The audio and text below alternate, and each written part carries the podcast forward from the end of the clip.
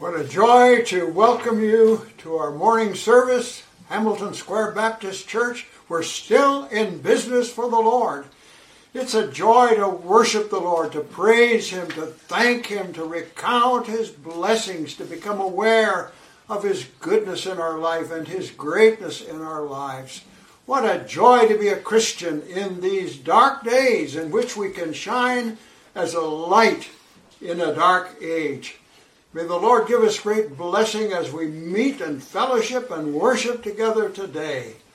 If my people who are called by my name will humble themselves and pray and seek my face and turn from their wicked ways, then God says, I will hear from heaven. I will forgive their sin. I will heal their land. This is the crying need of the day in which we are living.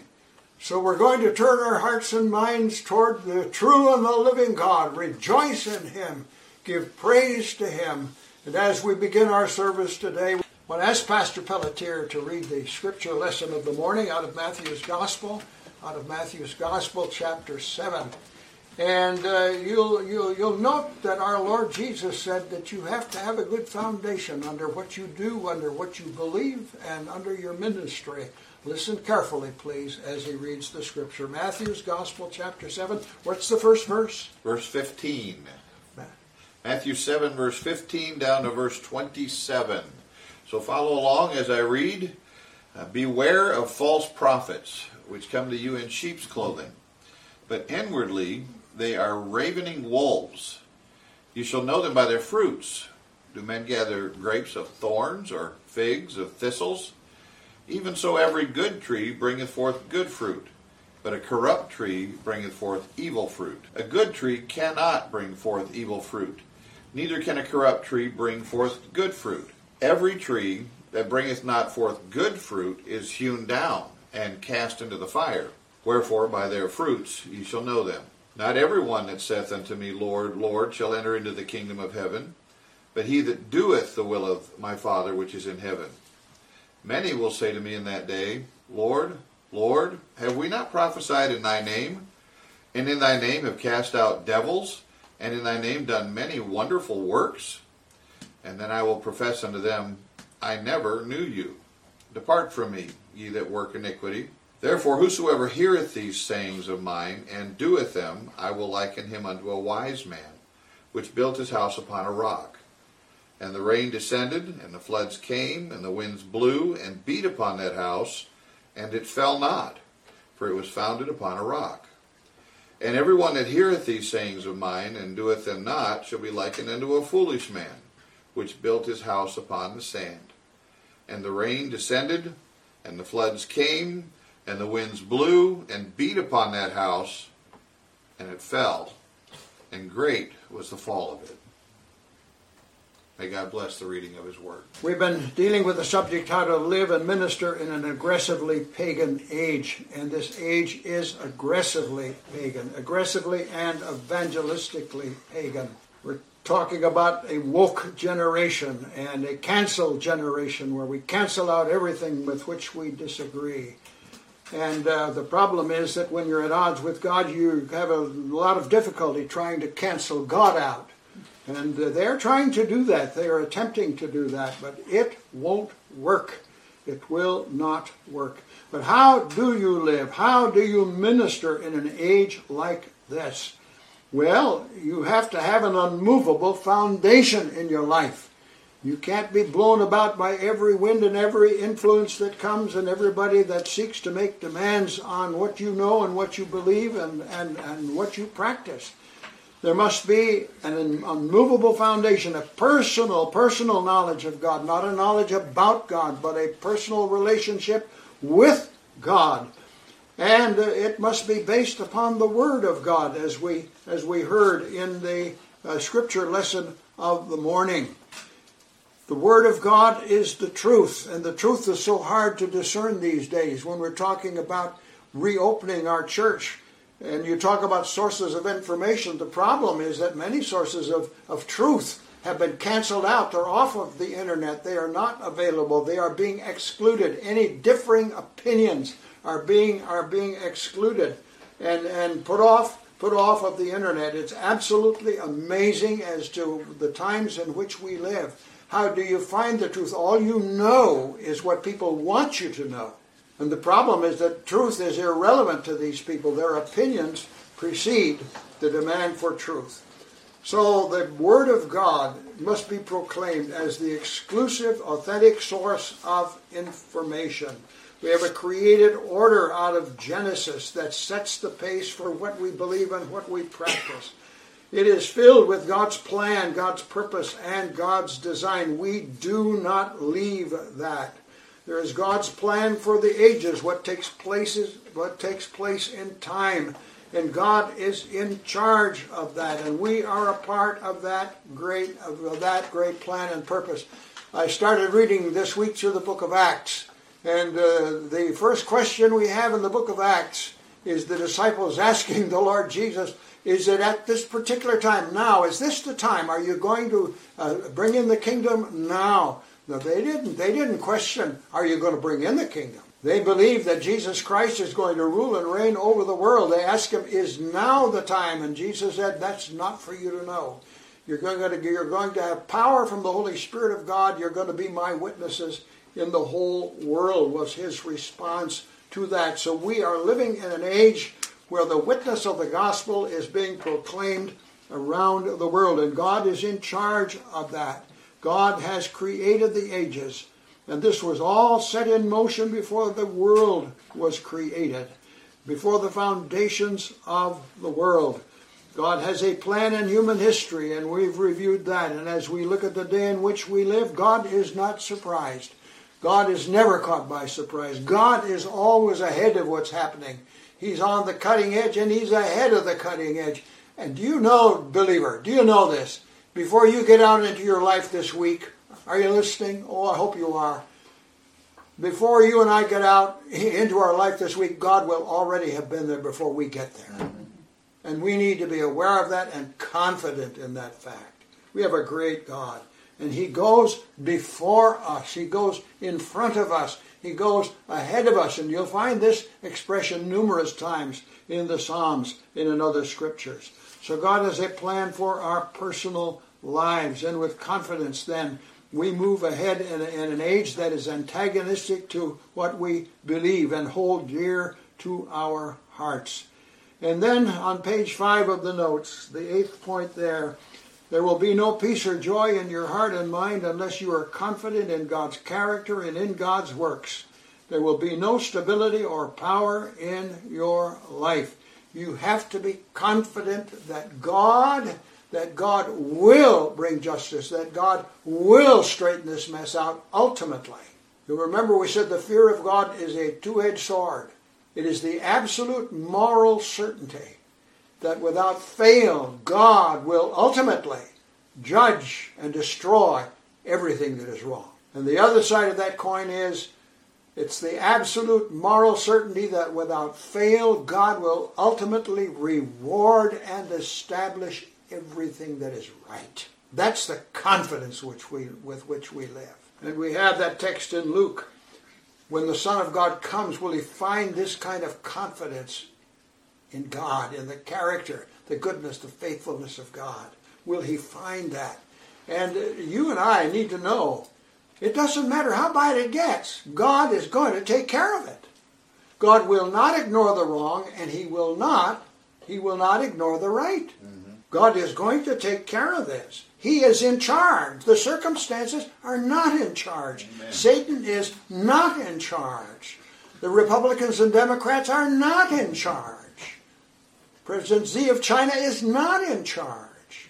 God is in charge. We need to bear this in mind. Our governor is not in charge. God is ultimately in charge of all of this. So now we come now we come to kind of a dividing point and just a little change in direction, not much. We're, we're on the same subject. And we're on page six of the notes. the reason for the mess we are in. Why are we in the mess? We just had a huge we had a huge, uh, what do we, I don't know what to call it, a huge uh, kind of a circus in Washington, D.C., a political circus. And that's exactly what it was. Principle out the window. Right and wrong out the window. Everything politics. My side, your side. I hate you, you hate me. And, and all of the conflict uh, that, that is there. Why are we in the mess we are in? In San Francisco, if you have a certain viewpoint, you lose your job if your employer finds out about it. Why do we have the set of minds, people, good people, and, and let's say they are good people, sincere people anyway, one set against the other and ready to cut each other's throats? Why is all of this there? well, there is a reason for it. There is a reason for it. And the reason is this there are two mutually exclusive, totally incompatible kingdoms in this world. Now, you, you have you have the kingdom of righteousness and the kingdom of sin and wickedness. You have the kingdom of God and you have the kingdom of Satan. These kingdoms are not compatible. They are mutually exclusive. You can't you can't be on God's uh, uh, have the principles of the kingdom of God and get along with, with the kingdom of Satan. You can't do it. And and if you're governed by the principles of the kingdom of Satan, you can't get along with the kingdom of God.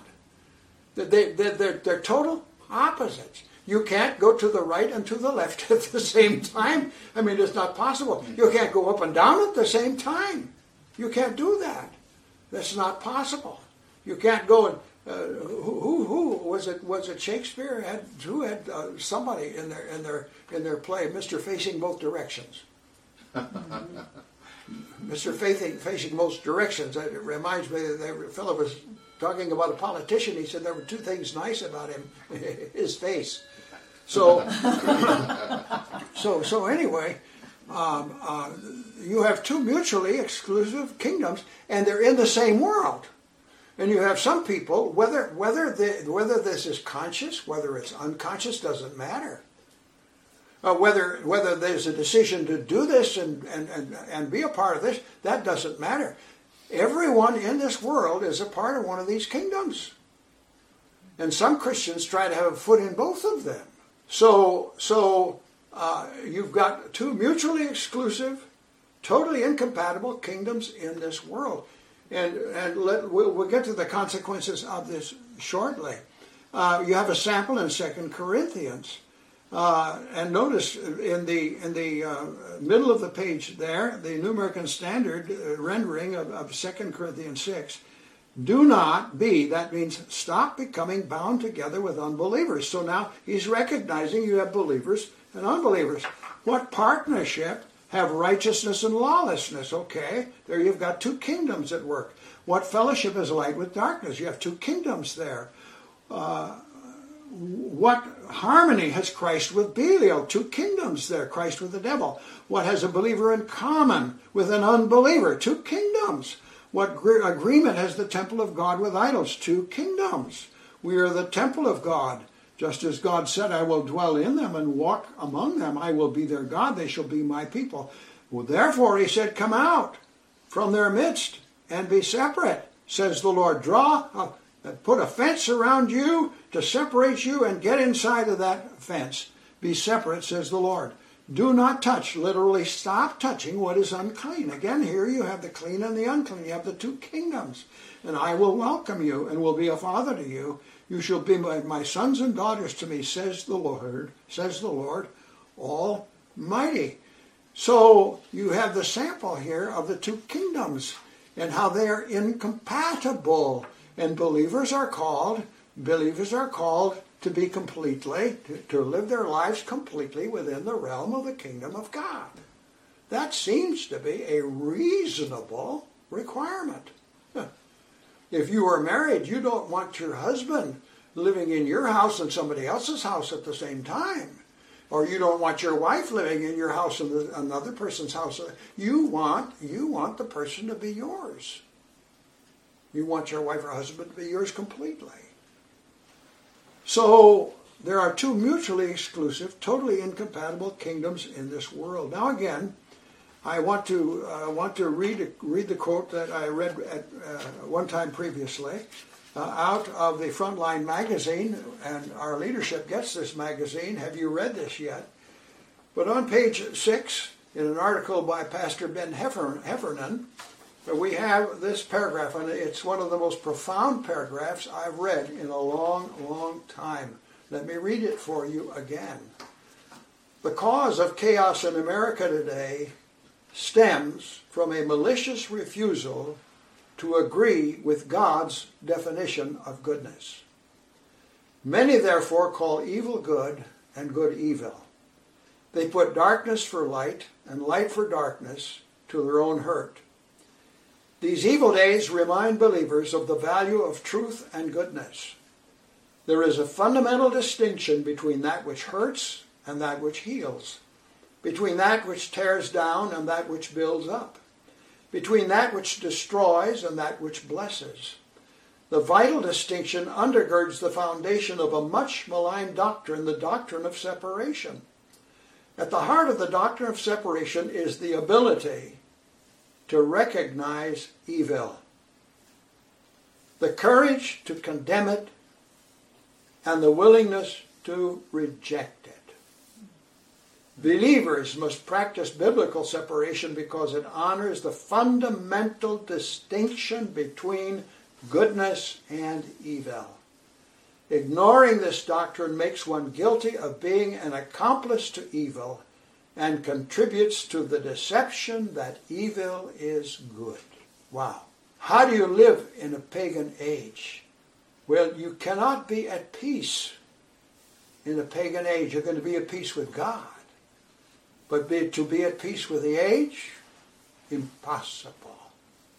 To have a message for sinners? Ha ha ha ha ha! That's what we do as believers. So the distinction between good and evil, there are two mutually exclusive, totally incompatible kingdoms in this world.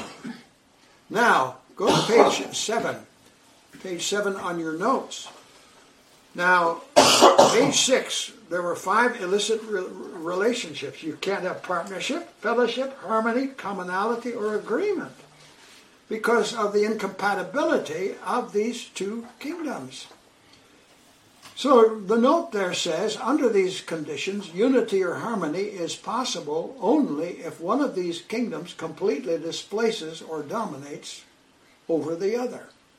Now that's true. until, until the devil gives up, there's going to be a battle. Or until God gives up, there's going to be a battle.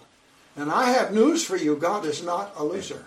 Satan is the ultimate loser. Jesus Christ said, I saw Satan as lightning fall from heaven.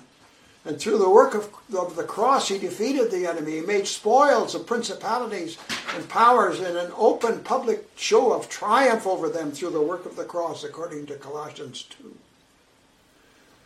So, under these conditions, unity or harmony is possible only if one of these kingdoms completely displaces or dominates the other. Now, are you awake at this point? Are you awake at this point? Somebody says, we need peace, we, we, we need tolerance, we, but, but, but wickedness does not tolerate righteousness. Right. And I've got news for you righteousness does not tolerate wickedness. Right. So unless unless the wickedness gives up, the righteous will have no peace, and unless the righteous give up, the wicked should have no peace. That's the conditions in which we're living now. In America, America was founded largely on biblical and uh, biblical principles. The Judeo-Christian ethic prevailed in the early history of our country, and because of that, righteousness had the upper hand in America for, for, for almost 200 years. Now, wickedness has the upper hand. It's changed now. The dynamic has changed. So, under these conditions, unity or harmony is. Everybody says, "Look, I'm the, the, the, the president president said, I'm going to unify the nation." Under what? Under God. But God isn't in his picture. That's the problem. How are you going to unify a nation when you have the righteous over here and you got the wicked over here? You got the pagans over here and the righteous over here. You can't unify that nation. You can't do it. you have an academic system that, that throws the Bible out and throws God out, and then you've got people over here that educate their own children in homeschools and in Christian schools. And one is taught one way and the other is taught the opposite way. One is taught that you murder babies from the womb, the other taught is you don't, that life is sacred. How do you have unity and harmony in a nation like that? How do you do that? That's the question. And then when you have that disunity, then what do you do? And may I say, you'd better gospelize and win souls mm. and preach the word and walk with God. So, under these conditions, it's only possible for unity and harmony if these two kingdoms is placed. So, if, if we think that politically we're going to have harmony from this day forward in America, no way. No way. Why is the purge going on in the new administration in Washington, getting rid of all the people that have Christian values? Why is that going on now? That's to provide unity in the government, but unity for whom and against whom? Right. That's the question. All right? So the second item in this note, this sets the stage for perpetual conflict everywhere. And it does the culmination of which we read in the book of Revelation. What's going on in the book of Revelation? And it's hard to really put it together right. Remember, I told you at the beginning of the message out of Acts chapter 1, the disciples are asking Jesus, Is this the time? Are you right now? You're going to restore the kingdom of Israel at this time. Well, that doesn't happen until the end of the book of Revelation. What is the book of Revelation all about? The book of Revelation is all about the, the, the total pagan resistance to the coming kingdom of Jesus Christ. That's what it's about. Antichrist is about fighting Jesus Christ. Taking the rights of Jesus Christ away from him, which he can't do because in the end Jesus Christ comes and Antichrist ends up in hell. And then the kingdom does come for a thousand years. Jesus Christ will reign Jesus will reign. Every place the sun its successive journeys run. His kingdom spread from shore to shore. That will happen. That will happen. But Revelation tells you how desperate the conflict against Jesus Christ and the people of God becomes, and the saints are murdered. I am assuming by the millions and you have these saints in heaven crying out, How long will it take till you avenge our blood on these, on these wicked people, these satanically inspired people on the earth? That goes on in Revelation. So if you think it's bad in America today, you better cheer up. We haven't gotten there yet. Okay, we haven't gotten there yet. All right? Notice these strange words of Jesus. Do you suppose that I came to grant peace on earth? I tell you, what's the next word? No, but rather division. For, for from now on, five members in one household will be divided three against two, two against three. They will be divided father against son, son against father, mother against daughter, daughter against mother, mother in law against daughter in law, daughter in law uh, against mother in law. Does Jesus delight when people hate each other? Absolutely not. But they don't do it because he wants to. They do it because they insist that he is wrong and they are right. That's called sin and wickedness and rebellion. Jesus said this is the way it's going to be because the other side will not capitulate. They will not give in. They will not they will not admit that they are wrong. And if you look at Revelation, when these great judgments are coming from heaven, it says, Neither repented they. They did not repent. Even under the hand of great judgments from God. You see, I may be talking to someone today, you've never trusted Jesus Christ as your Savior. And you're living in the kingdom of darkness. And you're confronted with the fact that your deeds are wrong, your life is wrong because it's living outside of the plan and the purposes and the ways of God. Mm-hmm. Repentance means that you get off of that side and you get on God's side. Right. And repentance means that you acknowledge that God is right and you acknowledge that you are going to live your God your life no longer on your terms, but you are going to live your life on God's terms. That's repentance. It's not changing your life. It's changing the side you're living on. It's ex- exercising your will and moving from the kingdom of darkness to the kingdom of, and you can do this. The Holy Spirit is talking to your heart right now, and the Holy Spirit of God will enable you to cry out to Jesus Christ to receive Him as your Savior. That you can do. Now, the problem that we have today is God's people have not been educated in the Word of God to recognize really what is right and what is wrong and what is truth and what is error. We live in a day when many pastors are biblically illiterate.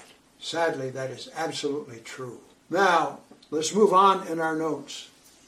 Confusing these two kingdoms is catastrophic, and it's being done today. First of all, as to identity and definition, Isaiah 5 and verse 20 Woe unto them that call evil good. Let's look at the New American Standard. Woe to those who call evil good and good evil who substitute darkness for light and light for darkness, who substitute bitter for sweet and sweet for bitter. Whoa, it's catastrophic. As to our relationship with them, he who justifies the wicked and he who condemns the righteous, both of them are alike an abomination to the, to the Lord. And today we hear, we, we, we have political parties that are devoted that are devoted to condemning righteous people and to justifying wicked people, justifying moral wickedness and making laws against righteousness. Mm-hmm. This is happening in our day and in our age. But confusing the kingdom of light and darkness, of right and wrong, of God and of Satan, confusing these two kingdoms is catastrophic. Now we need to honor the distinction between good and evil. The kingdom of darkness established itself on planet Earth through the sin of Adam and Eve in the Garden of Eden. I think that the momentous nature of the decision that Eve made, I think, will never be fully comprehended. What Eve did and what Adam did was essentially, essentially, took the kingdom of this earth over which God had given them charge and trust he said, Rule over the fish of the sea, the fowl of the air. Rule over my creation. I'm, I'm, I'm giving you rulership over this thing. I'm making you the king of the earth in essence. And what happened in that fateful day was they took the rule that God had given them and instead of placing it under God's authority, they placed it under Satan's authority. And that is why Satan looked Jesus in the eye and said, If you'll bow down and worship me, I'll give you these kingdoms, all the kingdoms of the world, because they are mine to give to you. Wow. What a statement. What a statement. May I say that you have a world over which you preside. You may not think it's very big, but you have influence. You have a world of influence.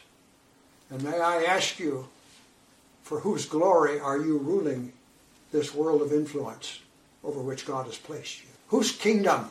Whose is it? You bring your world into God's under God's authority or under Satan's authority? Under whose authority are you bringing your world? Very, very important question. The kingdom of darkness established itself on planet Earth through the sin of Adam and Eve in the Garden of Eden. We do not have sickness and death we do not have sorrow and war because God's a bad God. We have it because Satan is an evil, wicked king over his kingdom. These things come from sin, not from God. It is amazing to me that God gets blamed for the consequences of this kingdom of darkness, this kingdom of wickedness. Cain was devoted to evil. You'll remember God said to Adam, Don't eat of this tree. The day you eat of this tree, with certainty you are going to die. Death is going to be the warrant on your action. And the, devil came along and talked to Eve and said, You will not certainly die. You certainly will not die. The liar, the liar, the man killer, the murderer. He said, You certainly will not die. Why, you're going to be like God. God is holding out on you. There's a bigger and a better life for you in another kingdom. And, and for sure, before Adam died, before Eve died, Abel died. Cain was a murderer. He was a man killer. It came with haste. Violence began with Cain, who murdered his brother. Cain was devoted to evil. Where is Abel your brother? The Lord said to Cain. Well, I don't know. Am I my brother's keeper? What have you done? The voice of your brother's blood is crying to me from the ground. Now you're cursed from the ground, which has opened its mouth to receive your brother's blood from your hand. When you cultivate the ground, it will no longer yield its strength to you. You will begin to be a vagrant and wanderer in the earth. And Cain said to the Lord, My punishment is too great to bear.